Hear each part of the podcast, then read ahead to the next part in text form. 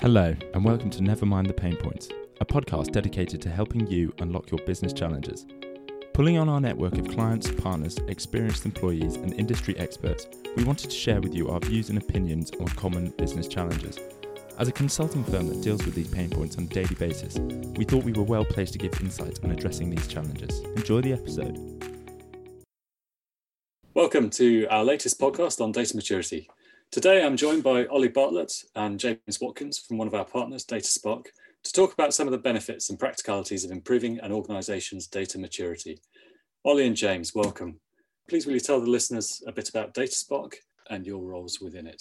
Sure, thanks, Philip. I'm Ollie Bartlett. I'm the product manager at Datasparq. Datasparq is a, a small AI and machine learning consulting firm. We will come in and help design, build, and run machine learning solutions for our clients. And we're really there to, to help drive value in the business. We work across various different industries and they tend to be optimization problems. So it could be, for example, uh, helping predict demand for products if you're selling things. It can be predicting payments if you're in financial services or other industries. But generally, it's it's helping organizations who are relatively data mature and have data in a good state and want to get additional value from that data and help um, the decision making that goes on in the business. And what's your role in that? So I'm a product manager, and it may sound a bit strange to have a product manager in a professional services organization, but one of the things that makes Datasparq unique is that we take a very product thinking approach to our engagements.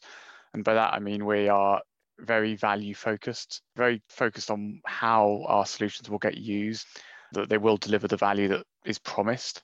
So, one of the things we've seen with companies who've experienced working with machine learning and AI and it hasn't gone so well is that they very focused on the machine learning and the data science aspects of it, but not necessarily focused on how the solutions will get used, how they'll get incorporated into the day-to-day business processes.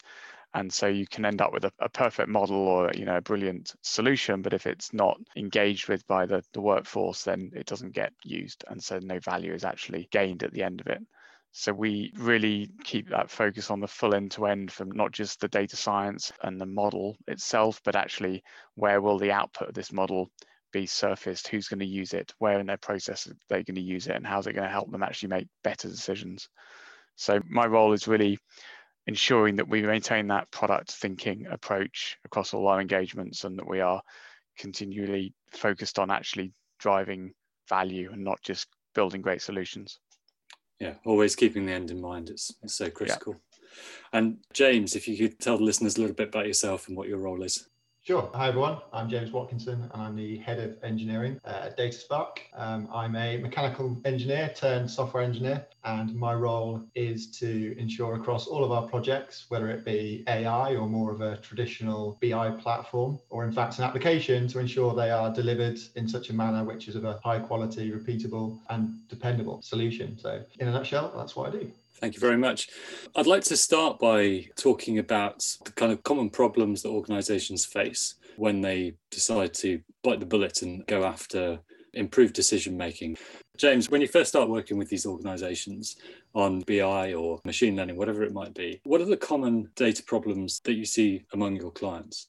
Sure. We'll start from a BI perspective. And what we commonly find when we arrive that people have understood there's a certain amount of value within a data asset, whether that be an application or a downstream report from that application. And what they'll do is using the, the tools they have readily available, is perhaps take an extract of that information and then maybe they'll collect several extracts, do some processing themselves, and then move them on to another team. Effectively, what you'll commonly find in an organization is this very quickly becomes something more production, something that's required to run every day. And this sort of daisy chaining of processes can cause problems. Now, the reason for that is to do with any sort of process should require a test in order to maintain quality. And what we typically find in an organization is those sorts of things aren't happening. And over time, this really useful data asset that the organization's found and started to use can become a bit of a problem because without some of the, the governance, the quality checks, the understanding of what quite they're doing, it can very quickly be very difficult to expand upon to build new features. It can be very difficult for them to share. And also, the quality can lead to a lot of time being wasted. One example we have within a government department is a process that perhaps took about a day to extract from an application was causing days and almost weeks of work downstream on a very regular basis. And that was all to do with a lack of definition on the original extraction and all the processes being changed up without any test.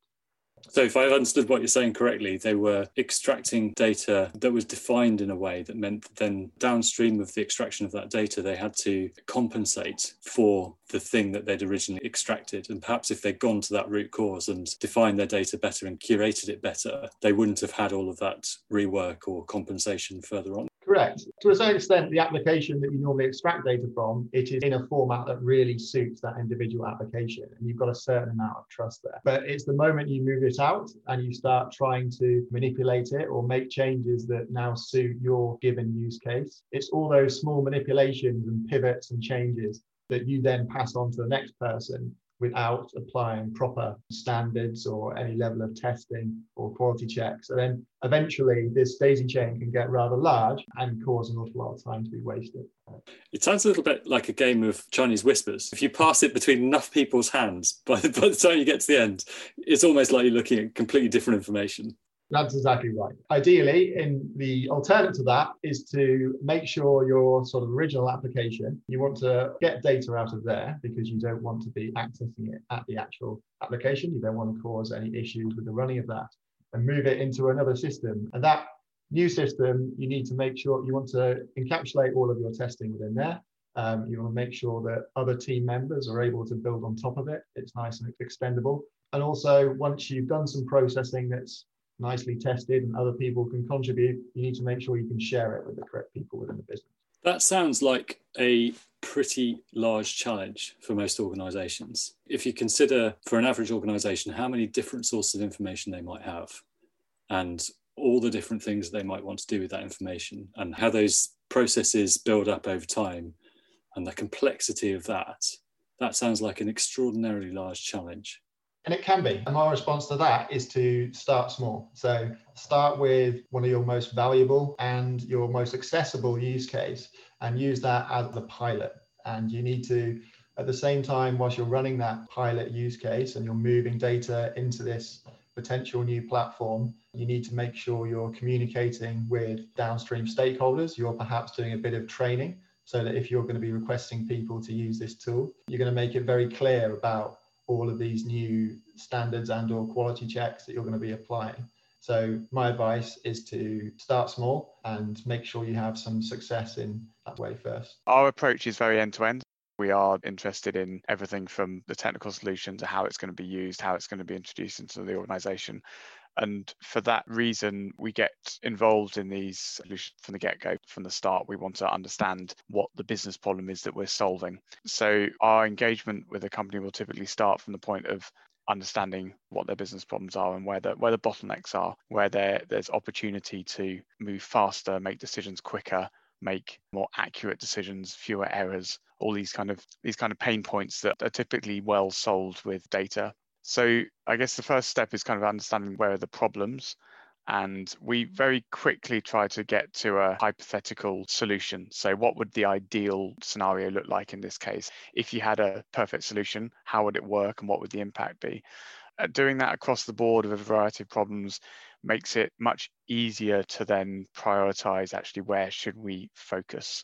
That's kind of key because without knowing that end state, you know, where are the top priority problems, how would they be solved, and what value would an ideal solution bring, without having that clarity, it makes it very hard to know where to start in sorting out data and starting to become data mature typically i would say most of our companies we start working with aren't fully data mature. I mean who is? There's always elements that you can improve but we start by focusing on actually where we're we trying to go to. What's that top priority problem that we're going to solve and how will we solve it? And out of that then pretty quickly starts to drop the kind of data that we need to in order to solve it. To use one example of a client we're working for we're predicting demand for a product and so, knowing that demand forecasting is the top priority problem there, it quickly becomes apparent that things like really good quality historical sales data is incredibly valuable there. If we know, you know, how many orders there were of a certain product on a certain date last year, that's a very good base set of data to start predicting demand in the future. Now that is just one of hundreds, thousands of data sets this organization holds, but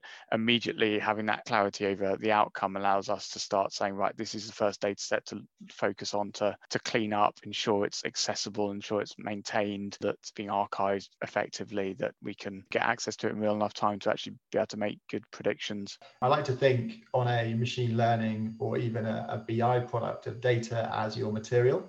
And if I was to say, to you, Philip, to go and build a bench outside, the first thing you would you would go and do is sort of look around, find suitable bits of wood or metal or something, and it just cannot be underestimated how important it is at the beginning of a project before making any decisions about what it is you would like to predict or sort of visualize or ascertain is the importance of understanding what you currently have and, and where it's at. And I'm not saying it should be 100% of your focus, but if you don't have eye on it at all, it's a, again a really common failure point for a analytical project.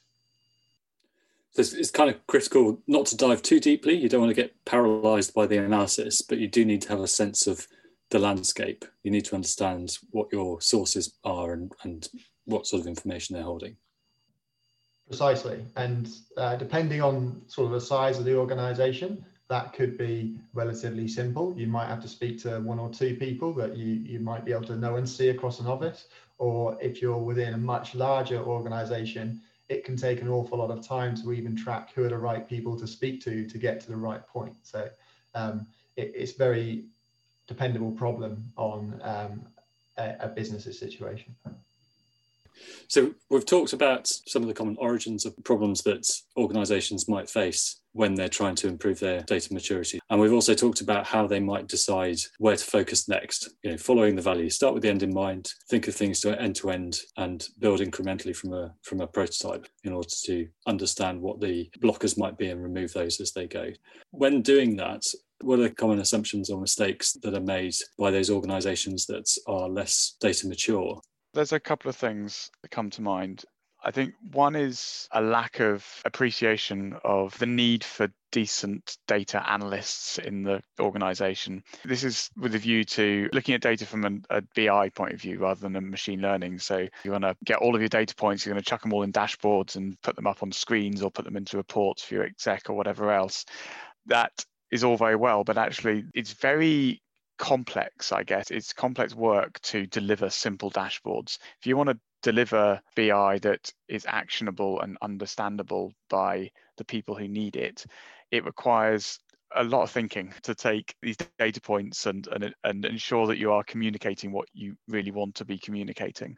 There can be an assumption that if we get the data and we chuck it in a graph, it's going to tell us stuff that's useful and that's far from the case. There's many different ways to slice up data and tell different stories, as we all know from media, and it can be very challenging anyway. So don't underestimate the need for quality data analysts to be able to work with your business stakeholders, really understand what matters to them and how to translate your data points into BI that communicates that.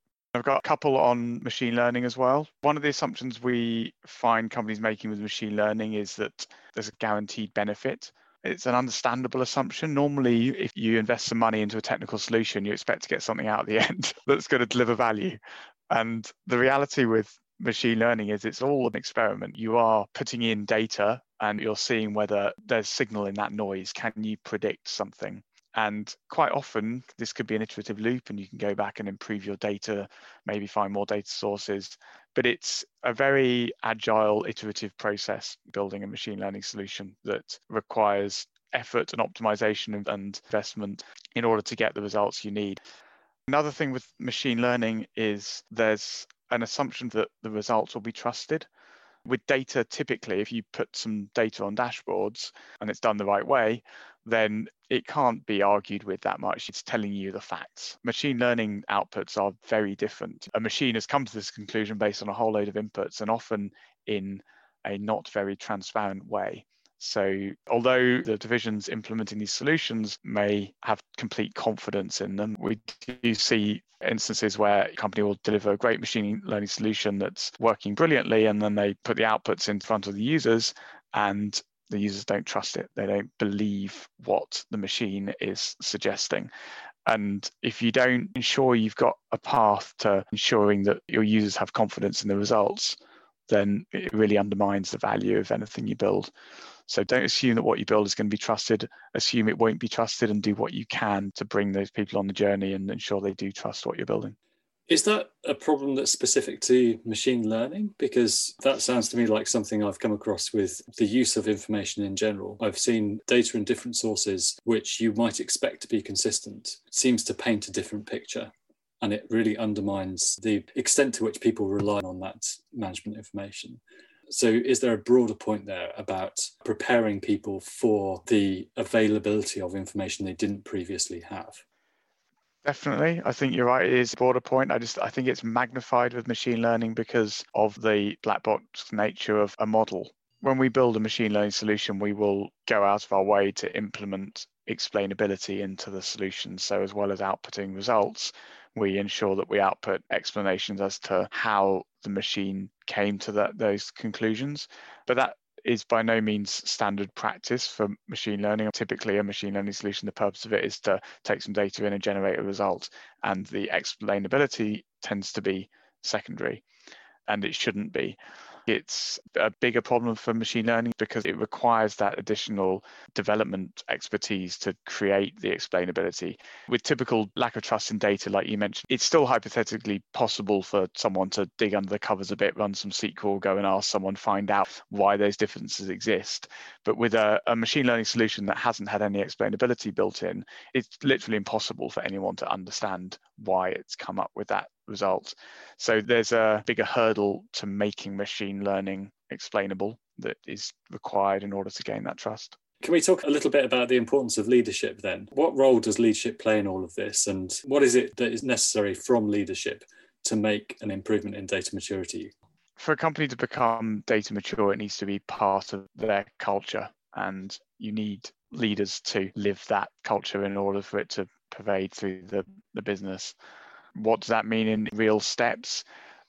Be visibly seen to be making decisions based on data. For example, if you're a product organization and you're changing your product, what are the data points that led you to identify that there was a need to change? What are the data points you're measuring in your new change to ensure that you've delivered on that and you are improving the service for your customers? And talking about data, making data central to your strategy, your objectives, I think making it just part of the language that people use in the organization. Encouraging people to look at data frequently is also really valuable. So typically, I think when companies move from not being at all data driven and data mature to starting, the first step is to just think, let's start using data to justify our decision. So there's finger in the air or gut feel, we think we should do this. How about we try that? And then secondarily they'll go on and, and dig in the data and, and find the points they want in order to, to support or justify those decisions and it's a first step but that doesn't mean you're a data driven organization some of the best data mature organizations i've worked with or worked for are those where people are interested and curious about the data day to day. So you're visualizing the data on dashboards in, in the office. You're looking at performance of your products every day, not to justify a question you have or to, pause a theory, but it's it's more so you understand how the business is behaving, you understand how your products are performing.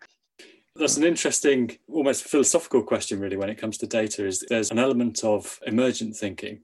Have a look at the data and see what it tells you.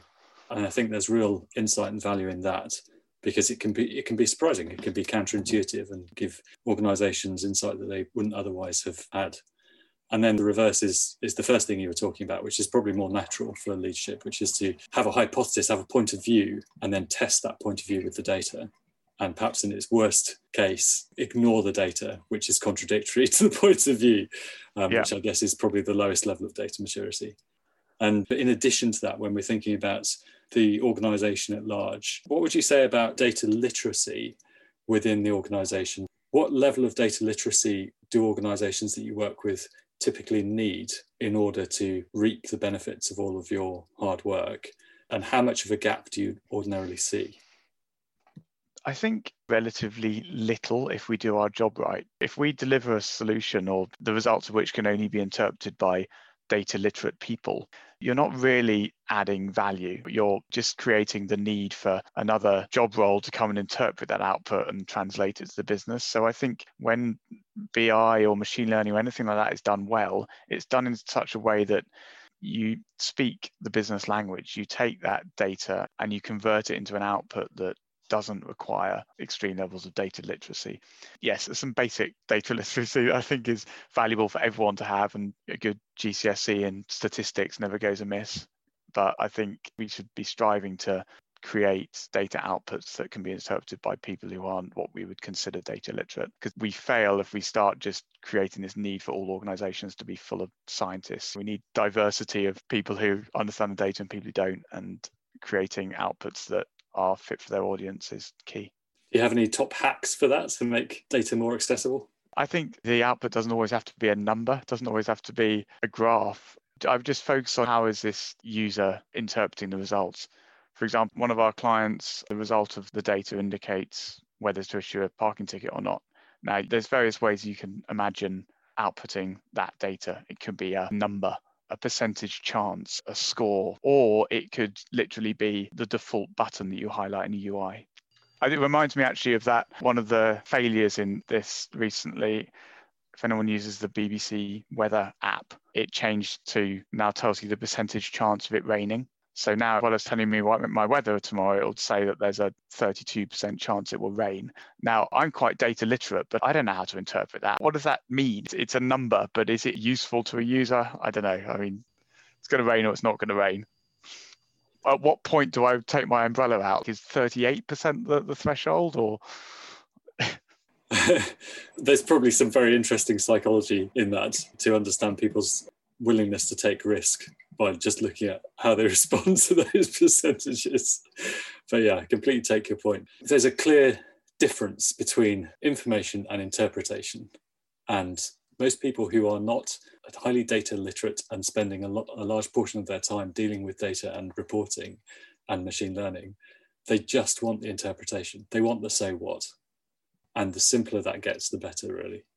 How much of a gap in those more technical skills do you see among your clients? So when you think about the roles which require people who are pursuing a career in data, you know, data engineers, data architects, data scientists, whatever it might be, how much of a gap do you see? And what are the challenges of bridging that gap and what are the options for organizations to bridge that gap? Oh, skill wise, that's an interesting question. I quite often see a bigger gap in terms of leadership than I do in terms of actual team members. I tend to find that team members can have quite closely related skills and some ambition to change, but they're quite often so wrapped up in business as usual daily tasks, weekly tasks, which are stacked up, etc., that they don't really have the capacity whilst in work to be able to train and learn in their current situation. I think we see varying gaps and alongside that, we see varying levels of ambition to bridge the gaps or even need to bridge the gaps. There are some organizations where their ambitions are to become data literate, data driven, to make that culture very data focused using some of the techniques I talked about. But I also see other organizations where they're not so data literate and actually they don't need to be. You can make use of data and if you build services in the right way such that it is delivering recommendations suggestions or answers rather than data points that need to be interpreted by analysts or whatever then you don't necessarily need that expertise in house i mean that works and, and for some companies where their focus isn't technology and data and they just want the answers that's often a better solution. It's not easy building a great data team and managing a data platform and building machine learning models and all the rest of it. And not every organization is going to be an expert in that. So thinking about doing what you're good at and outsourcing where it can be done better elsewhere, I think means that that target level of data maturity will differ for different organizations. Absolutely. So I think that's been a really fruitful discussion. I think there's plenty of content in there. I'd just like to finish with one last thought, which is for those listeners who are hearing all of this and thinking, yeah, you know, it's a challenge, but I'm willing to take it on, then what would be your advice to them to encourage them and maybe some practical next steps that they could take? it is achievable. It feels like fixing data, becoming data mature is a big journey. It is a big journey, but it's it's actually a journey that's very easy to make steps on. And as with any journey, knowing where you're headed is really the first point. So having clarity over what that first priority is, what's your first milestone, what's your most valuable piece of insight or decision that your company's making that would benefit from data. And start from there. So start from what's that first decision point? What data might we need for it? Is that data available? If it's not, let's start working on that piece of data. So ensuring that it's being collected in a timely manner, that its quality is high enough. But try not to get overwhelmed by the fact that there's a ton of data in the organization and there's a ton of people who need to worry about it. If you start small and you start demonstrating that one small part of your company is making better decisions because of this small bit of data that's now in a better state and the output of which is being visualized in a better way, and you can demonstrate that, then it snowballs and very quickly it'll, it'll become easier to share that and other divisions start picking up on that and doing the same. And don't worry about starting from bottom up as well. We talked a bit around the need for leadership in this, but I think it's really important that actually, if you really do believe that your part of the organization could benefit from better data decisions and it's within your power to start using data, improving the quality, then don't wait for a big cultural shift to start. It's amazing how much, again, leadership strategy can be affected by seeing how these data initiatives are benefiting the organization. One other thing to say is just it's a great time to be doing this. The maturity and accessibility of tools and expertise on this is just amazing. The facility we have to manipulate, access data in the cloud for cheap is better than it ever has been. So it's a great time to get started, and there are a lot of other organizations doing the same. There's a lot of support out there, whether that's from people going through the same problems as you are or professional services who can actually help you do these things. So, yeah, just get stuck in. Thank you very much, Ollie and James. I really appreciate your time today. I'm sure the listeners do too. I'm sure we'll talk again soon. But until then, it's bye for now. Thank you. Thank you for joining us for another episode of Never Mind the Pain Points. If you enjoyed this episode, please subscribe on your favourite podcasting app or site. We would love your feedback, so please leave a review or drop us an email at podcast at. And for more information about us, visit our website, clarasys.com.